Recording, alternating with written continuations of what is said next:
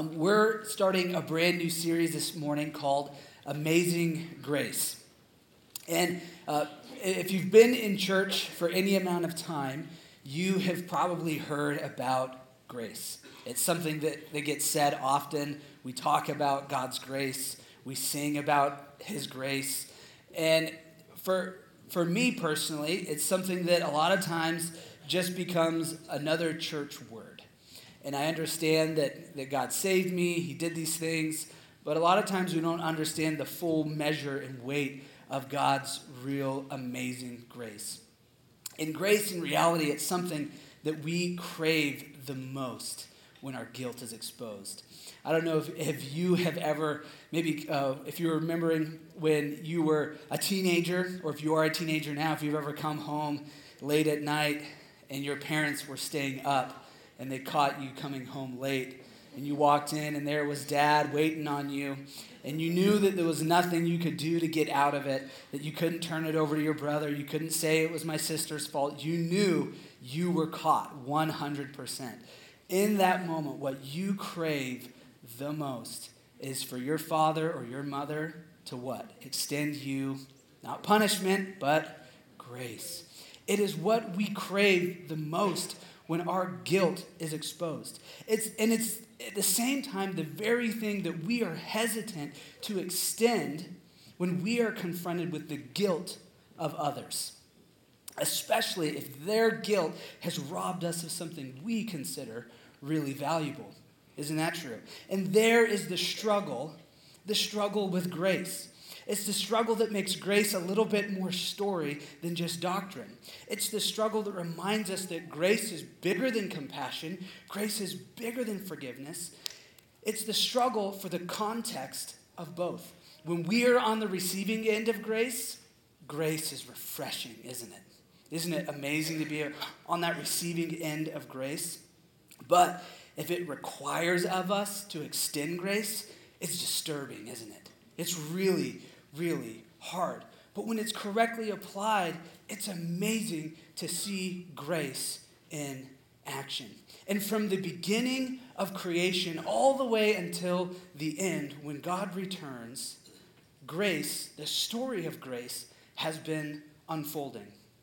God's grace is for everyone. And in this series, we're going to look at a few different aspects of God's grace that He has chosen us by His grace, that He has saved us by His grace, that He fills us by His grace, and He commissions us for grace. Okay, so let's just start with a baseline definition of grace.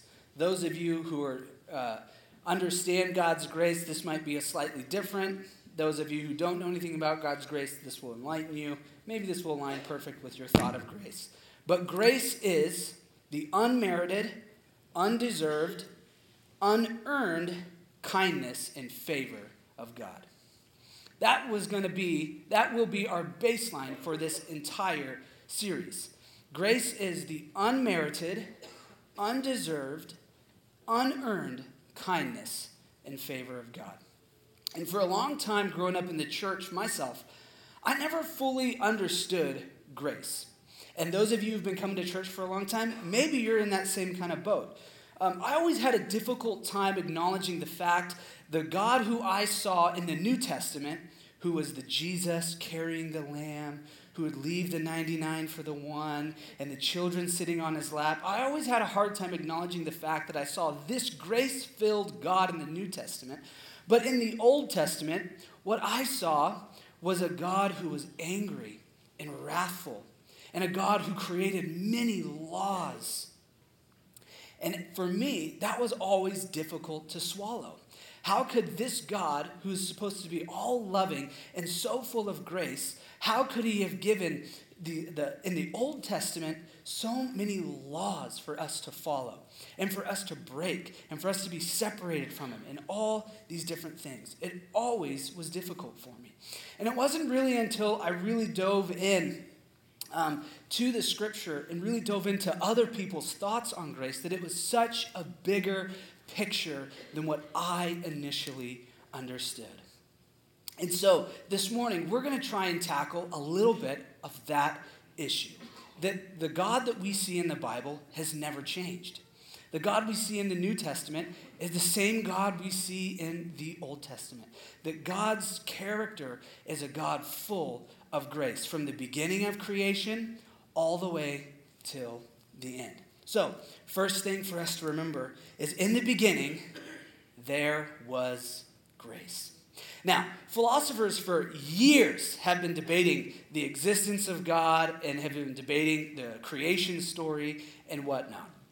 Now, one thing that's always been unsettling to not only scientists but philosophers is why is there anything rather than nothing? You ever ask that question to yourself? Just why is there anything at all? Why is there just nothing? And in the beginning, we see God created the heavens and the earth. That He didn't have to, it could have just been nothing. But this was the first massive extension of grace that we see that he created something that he never had to, but he did. In the beginning, there was grace. And not only that, God created this amazing world. And if you were here last week, you heard of Pastor Ryan talking about this world and creation that God made. That through this it was so detailed and so marvelous. And that, that you're just here right now thinking and comprehending what i'm saying. And that you can go look and see all the amazing aspects of creation. That that was god's grace. We didn't do anything to get that. We never deserved it. And here's the thing with grace is grace is never just enough. Grace is always far more than enough. And we see this as he made Adam and he made Eve. And he gave this, them this huge abundance of everything that they needed to thrive. And not, not only that, he encouraged them to live life to the fullest. He said, Go and be, go and subdue this world. He put them at number two in charge over everything next to him and said, Go live life. That here were two people that deserved nothing, they did nothing, but God gave them an overabundance. He gave them so much detail and so, so much of us detail in creation that here we are, that God's grace is never just enough, it is far more than enough. And more than that, God gave Adam and Eve purpose. He told them to go and subdue and rule over this land. That's just another aspect of God's grace, that it is his purpose. And here's the thing as it gets, starts to get more interesting is that in the beginning, there was lots of responsibility for Adam and Eve, wasn't there? In this perfect world that God created, but there was only one rule. There was an immense amount of freedom, but one rule. And that one rule was you can eat and do whatever with all of these food and trees and whatnot, but there's just one rule, which is don't eat from the tree of knowledge. So there was many, many yes trees, but there was one no tree. But isn't that an interesting fact that once again we bump into this, this important aspect of grace that a lot of times we skip over about creation and we're tempted to just overlook it? And depending on how you were raised in church, whether you did or did not attend church growing up, this can be a critical juncture for our understanding of uh, God's character and His grace in your life and we see in the Old Testament. In the beginning, for Adam and Eve, there was no guilt. In the beginning, there was no condemnation. In the beginning, the first two people never went to sleep at night wondering where they stood with God. In the beginning, these two people had a perfect relationship with the Lord and where we can look at and see that God's expression of grace was innumerable, his requirements were very minimal. Isn't that interesting to think that God's grace, everything he did, everything he gave Adam and Eve, his expressions of grace was just many and incomprehensible. And his requirements for Adam and Eve were extremely minimal. There was one rule. This tells us a lot about God from the very beginning. And that's a lesson life easily erases for us, isn't it? That as this lesson is rarely underscored in the way that we're raised. That's an insight difficult to keep front and center with the complexity of religious systems that tell us that you have to, that there's so many requirements and so many things. It's a complexity that our life, when sin gets in the way, which we're going to talk about more, when those things get in the way, it's something that oftentimes gets lost. And we come to the very opposite conclusion from, from our perspective. God's requirements are innumerable, and His grace is minimal. Isn't that oftentimes where we find ourselves? Is that it's His requirements that are so many, and it's His grace is only when we do this one thing that we mess up. And if that's you and you've ever had that picture of God, you're not alone. You are honestly the majority of people that see God that way. And here's Adam and Eve, and they're in this relationship, they're in this perfect world that there's maximum amount of freedom. God intended it to be that way. And there was one rule. And we have no idea how long Adam and Eve trusted God. And this fragile system that God made, it was all built on trust. And it could have been years, hundreds of years, thousands of years, we don't know how long Adam and Eve trusted God with this, but then at some point they decided they wanted to try from the, the tree of knowledge. And Adam and Eve, as they ate that fruit, they felt shame for the first time. And isn't it interesting that sin is the gateway and the doorway to shame and guilt? Sin also impairs our judgment because what we also see is that Adam and Eve, they tried to hide from God. They went and hid through their shame. And then it was God who pursued Adam and Eve. And as he walked through the garden, he said, Adam, where are you? And so, here, in that moment, God's grace pursued Adam and Eve. And our understanding of sin really affects our understanding of grace. Our confusion about sin, oftentimes, we, we think it's just a mistake or it's just like some stuff going on in our life. And we severely misunderstand and underestimate the implications and the effects of sin, not only in our lives, but through all of creation. But how could we know any different? Because sin is like a cancer. It's like a disease that infected the creation and our lives in the world. It affected everything.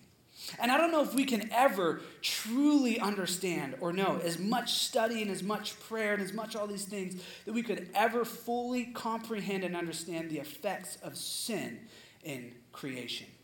For example, does a fish know it's wet? Does a polar bear know that it's cold outside?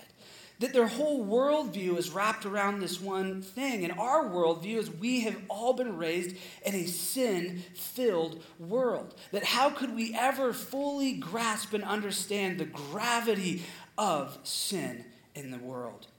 We like to measure our sins, though, don't we? Don't we like to look back and be like, I'm not, I'm not like really bad, I'm just kind of like good bad. You ever thought that before? I'm not like a really bad person, I'm just kind of like, I'm good bad.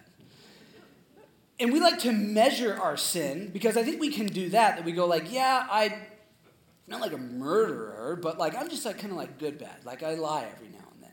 And we like to measure it, but we actually have really no comprehension of the implications of sin. And church people, we try and do that all the time. They're like, I'm better than that person. Or I, don't, I haven't sinned as much as them. And that's a very skewed perspective of sin because sin affects our entire world, all of creation, all our relationships, all our perspectives, everything. Sin is a cancer and a disease in this world that will never go away without God's grace and his plan of redemption. And so, in the beginning, here is Adam, here is Eve. They encounter this sin and they feel shame. They try and hide from God. And what is, when God pursues Adam and says, Adam, where are you? What does Adam do in that response? That he didn't deserve any of this that God had given him? What did Adam say? He said, God, it was your fault that this happened. Because you sent this woman in my life that she tricked me. It was your fault. And from the very beginning of time, Adam blamed God for his troubles and get this mankind has been blaming God ever since. Where have you blamed God for your troubles? Where have you felt shame or guilt or, or uh, troubles in your life and you've just said, it is the God who is innumerable with your requirements and minimal with your grace, that it is your fault that this has happened. When we see it, as we can look at Adam and Eve's story looking back, don't we all think Adam's a, like a numbskull, right? Like, really, bro? Like, that's what, that's what you thought? Hindsight's always 2020, isn't it? And we can see that, but a lot of times we're blinded by our own life. And a lot of times we're blinded by those very things that we blame God as well. So, how did God deal with this shame and this guilt from Adam and Eve? He gave them exactly what they didn't deserve grace. God told them that if they ate from the tree of, of knowledge of good and evil, they would surely die. And what happened after, he, after they ate that? It could almost even be argued that God broke his promise. Now, I, was, I learned growing up that it was, oh, they actually spiritually died. And it, they didn't actually die physically.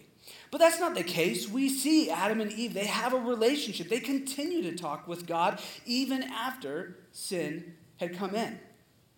What we see is that God extended them what they never deserved, and that was grace. Instead, what did he do? He clothed them, he punished them like a parent, would. And there's going to be hardships because this took place. But just as we set boundaries for our kids and we punish our kids, here is God extending grace that they never deserved this. What they deserved was to die. But God extended grace. And as sin's grip tightened on the world, and as sin's grip tightened in men and women's heart, wickedness filled the men and women, our hearts and lives. And what, where was this once authentic relationship in the Garden of Eden with God was all but gone. And so here we see in Genesis 6 5, we see the Lord saw how great men's wickedness on the earth had become, and that every inclination of the thoughts of his heart was only evil all the time. This is what sin had done to men's hearts right here. And the Lord was grieved that he had made man on the earth, and his heart was filled with pain. I don't know if you've ever had a child that has uh, uh, hurt you in some way, uh, disobeyed in some way. Doesn't it grieve your heart as well? Your heart gets filled with pain. And here was God's heart that all this amazing grace and creation He had given Adam and Eve, that they went and broke that his heart was grieved and then he saw the, the effects of sin throughout the entire world and all these men and women their hearts were filled with wickedness and his once relationship with man was broken. But because of grace god could have just deleted everything and the world ceased to exist. Like that was a failed attempt. But that's not what happened. But because of grace God chose to clean up what we messed up. Now, when Chantel and I, we first got a puppy a few years ago, um, we didn't realize the messes that we would get involved in. And there was this one moment when uh, our dog Sadie was about, I don't know, four months old, six months old, something like that. It had come down with a pretty bad, severe case of colitis. And at the same time, it was learning to be kennel trained in its kennel. Um, and it wasn't fully housebroken yet. And so I woke up one night, Chantel and I woke up one night to like scratching and moaning and barking, and we're like, what's going on? With the faint, drifting smell of something that went bad. And as we walked in and to see uh, our dog completely just soaking wet, I wondered how such a tiny animal created such an explosion. And there was just like this massive, huge mess. And it was like in that moment when you're like trying to figure out what you do and you're trying to clean the dog and it starts to like want to shake, you know, and you kind of see its shoulders go. You're like, no! That there was this huge mess on our hands. And if you've ever been in a position like that where you had like the Kevin Malone moment where you dumped the chili pot or you uh, uh, spilt the spaghetti everywhere, or you came home and your kids had just like ripped everything out of every toy bin and it was just over the entire house. Those of you who've ever encountered a huge mess, how do you begin to clean it up? you just got to start somewhere, right? You just got to start. And here, in God's grace, there was this uh, incredible mess on his hands. This huge mess that sin and wickedness had created. And God chose to wade in hip deep and clean up this mess that sin had created. And the ultimate solution was going to be a Savior, a Savior whose redeeming work would create a way for God to eradicate sin without ever having to destroy his people. But where God, He began the process of redemption in the, in the world where sin had tainted everything, He really only had one choice, as He just had to pick a spot and begin. And He started that clean up mess with a sinner, an undeserving man named Abram. This is where God decided to begin this cleanup, this mess that sin had made. He determined that he was going to create a new nation that was going to fall after him. But for uh, so many years, everyone had become so wicked and had no understanding of the God who created everything that all their religious and uh, God worldviews of these polytheistic gods and all these different things had come and filled the entire earth. So God decided, I have to start a new nation. But there was no nation to start with. They were all evil and wicked. So he decided to start with a man, Abram. This man who had no influence, no children, no homeland. And God came and said to Abram, Leave your country, your people, and your father's household, and go to the land I will show you. And then, for no reason other than God just wanted to, God made Abram a threefold promise. And that's found in Genesis 12. It says this I will make you into a great nation, and I will bless you, and I will make your name great, and you will be a blessing. I will bless those who bless you, and whoever curses you, I will curse, and all people on earth will be blessed through you. God initiated a relationship with Abram he began with a promise. A promise Abram never deserved, Abram never asked for, he wasn't thinking about it, he wasn't wondering about it. And this was all God's idea.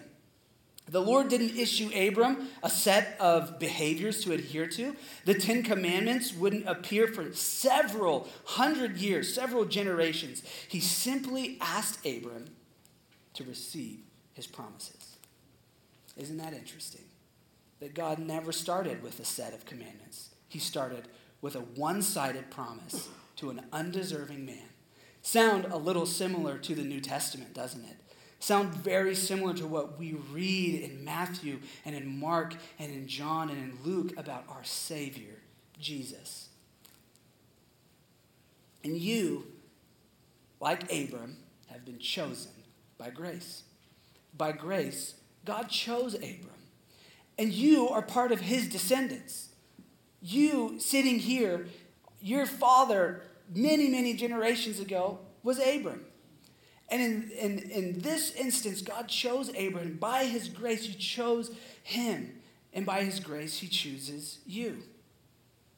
And although God showed amazing grace to Abram, he asked nothing in return other than just trust. Trust my promises. And Abram uh, this grace that he received was not his idea at all. He didn't do anything to deserve it. All he had to do was trust God. But Abram, as he got older, he was thinking, I have to start a whole nation, but I don't have any children. And God promised me that I would be the father of many. And so he began to not trust God anymore. Although God had kept him safe and although God had fulfilled his promises, Abram decided to go, I don't know if I trust God anymore. So he took matter into his own hands. And his wife, Sarai, had said, Why don't you sleep with my servant and we will start a nation through her? And so Abram did that. And he had a son named Ishmael. And it, his problems only got worse from there. And, and then life went on. And Abram, in his heart, wondered this must have been God's plan. And so, through many scrapes, and bruises and encounters very dangerous situations, Abram found himself uh, tired and broken one night in his tent after all this hardship, after he had kind of wandered from God and stopped trusting him. And God had come to him and said, What are you doing? And Abraham, Abram said, Well, I still have no child, and you're promising me I have one. All I have is my chief of staff, maybe he's the person that's going to inherit everything. And then God said, No, it will be you. It will come from you. You will have your own child. And then Abram was like, God, I'm just having a hard time believing you. Having a hard time trusting you with this because I'm like 90 something and my wife's 90 something. And from their limited perspective of reproduction at the time, they were going, I'm pretty sure we're past the date. And then God did something amazing. He took Abraham, Abram outside and he said to him, Look up into the sky and count the stars if you can. That's how many descendants you will have. And in that moment, I'm sure Abram took some time to ponder and count. Probably took a long time looking up. And I imagine the sky so vast and him sitting there wondering, I've been trying to follow you, but nothing's happening. But in that moment, Abram made a critical decision. Critical decision to trust God. And this is what we see. And Abraham believed the Lord. And the Lord counted him as righteous because of his faith. And at that very moment, as, as God finished this ceremony out with Abram that he would have been very accustomed to, that there was this fully one sided contract that God was saying, I will fulfill my end. You have to do nothing other than believe me. At that very moment, the Lord established an important precedent moving forward all the way to where we're at today. A righteous standing with God comes through faith. Isn't that interesting? Hundreds of years before God had given the, the nation of Israel, that, that Abram died and never even get to see this nation unfold. But as that took place, as God, hundreds of years before God gave this nation of Israel the Ten Commandments, God gave Abram the gift of righteousness. His message could not have been clearer at the time. The solution to sin was not rule keeping. The solution to sin was not adhering to laws. If that was the case, God would have given Abram laws. But in that moment, God not only said, You're righteous, but I give you a new name, Abraham, and you will be the father of many. And I'll give your wife, Sarai, a new name, Sarah, which means princess. And that's nice, right? But here, God established this really important message that a righteous standing with God does not come through keeping laws, it comes through faith. That the solution wasn't rule keeping. If God wanted to start the whole cleanup process with a list, he would have done that. But instead, he initiated a relationship. He asked an undeserving man to trust him. And when that man did, God gave him what he deserved the least friendship and peace with God. That's amazing grace. In 10,000 years, or not 10,000, then, thousands of years later, the Apostle Paul got in this argument with the religious elite who should have known the Bible, who should have known the scriptures, who should have known the Old Testament. And they got in this argument about what creates the, uh, how, how can a man become righteous in God's sight?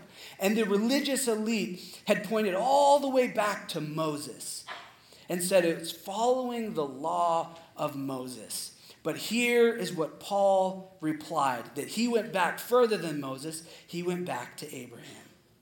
And in Romans 4:13 we see this is what Paul said. It was not through law that Abraham and his offspring received the promise that he would be an heir of the world, but through the righteousness that comes by faith. Therefore, the promise comes by faith so that it may be by grace, it may be guaranteed to all Abraham's offspring. That's you. That's me. Not only to those that are of the law, but those who are of the faith of Abraham. Come on. That's really good news. I don't know if you like fully understand the implications that what I just talked about leading up to that Bible verse, but let me try and spell it out just really quickly here. That is amazing grace. That is grace you do not deserve. That is grace Abraham did not deserve. That sounds a lot like what we see in the New Testament. For those of you who have been trying so hard to keep a right standing with God by doing all the little things and by being perfect and keeping all the laws. That is not what God intended. Not from the beginning of time and not to what's going to happen in the end of time. And what we see is at least in that middle gap where we see the Old Testament and all the laws and the things, that there's this group of people who have no laws. They were slaves. They had zero identity. They had no religious structure. They had no governmental structure. They had no law enforcement. They had nothing. And God, by His grace, showed them how to live and be in right standing with God. But that did not count them as righteous by keeping those laws. What counted them as righteous is the very thing and the very thing for you and me that he gave Abraham, which is by faith you are counted as righteous. It is not the laws that you're trying to keep. And for those of you who have been working so hard to keep those, you're not going to get anywhere by doing it. Because through your faith, you're counted as righteous in God's eyes. You can never be more right in God's eyes than the right that you are right now if you've received his uh, if you've received Jesus into your heart. And if you believe in him, you cannot get any more right than how right you are right now. You can try. You can, you can try and increase your righteousness, but it will never work. It won't do anything. You are right. You are justified, forgiven, accepted, welcomed. Your identity is the same righteousness of Jesus that you have right now. My identity is in the righteousness of Christ, and so is yours. And by way, it comes from grace of God for those who don't keep the law, but by faith. That is amazing grace. And God wants to extend that grace to you today, my friend. That amazing grace that you didn't deserve it. If anything, you undeserved it. If anything, God should not give it to you because you're not good in His sight. Sin created that, and your sin created that. But because of God's amazing grace, that it was His idea, it wasn't your idea, that God's unmerited, unearned, undeserved favor and kindness is upon you because of your faith. That is amazing. That is really amazing. I was it just came back from winter camp this last weekend. How many of you were saved prior to 18? If you can just show me your hands. There's a lot of you. You have received God's grace, and it is amazing to see students respond to God's grace. And you know, teenagers, they don't deserve it. At all. But it is an incredible thing to witness a group of young people hungry and thirsty for the amazing grace of Jesus. They didn't keep any laws to get that, but for them to receive that by their faith, it breaks me every time I see it. And God wants to give you that this morning. And so, if you would, would you pray with me?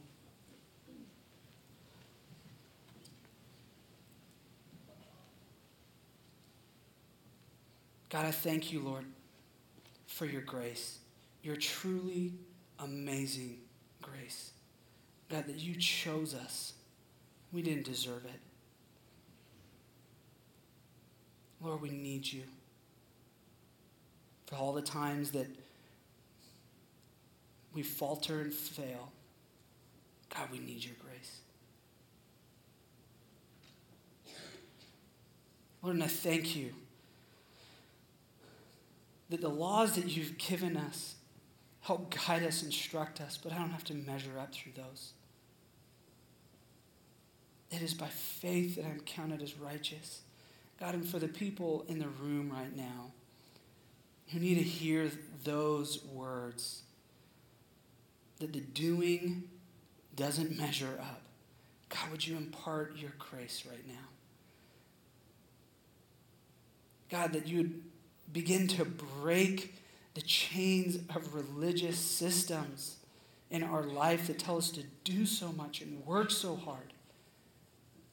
God, would you break those? And in part, help us see this new perspective that you are this amazing, grace filled God that is by faith and faith alone. There is nothing we could do to deserve your righteousness, Lord. God, would you give that to us this morning? God, we love you and we thank you. We pray this in your name. Amen.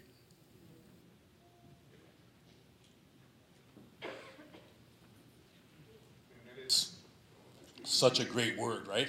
It's, it's inspiring and it's humbling all at the same time that God initiates this promise to us, a group of totally undeserving people, and yet He is for us and on our side and contends for us. I love that.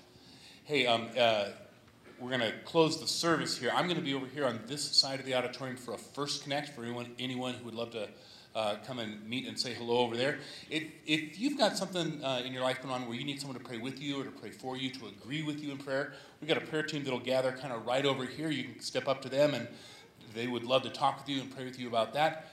God bless you. Have a wonderful rest of your weekend. Enjoy the Super Bowl.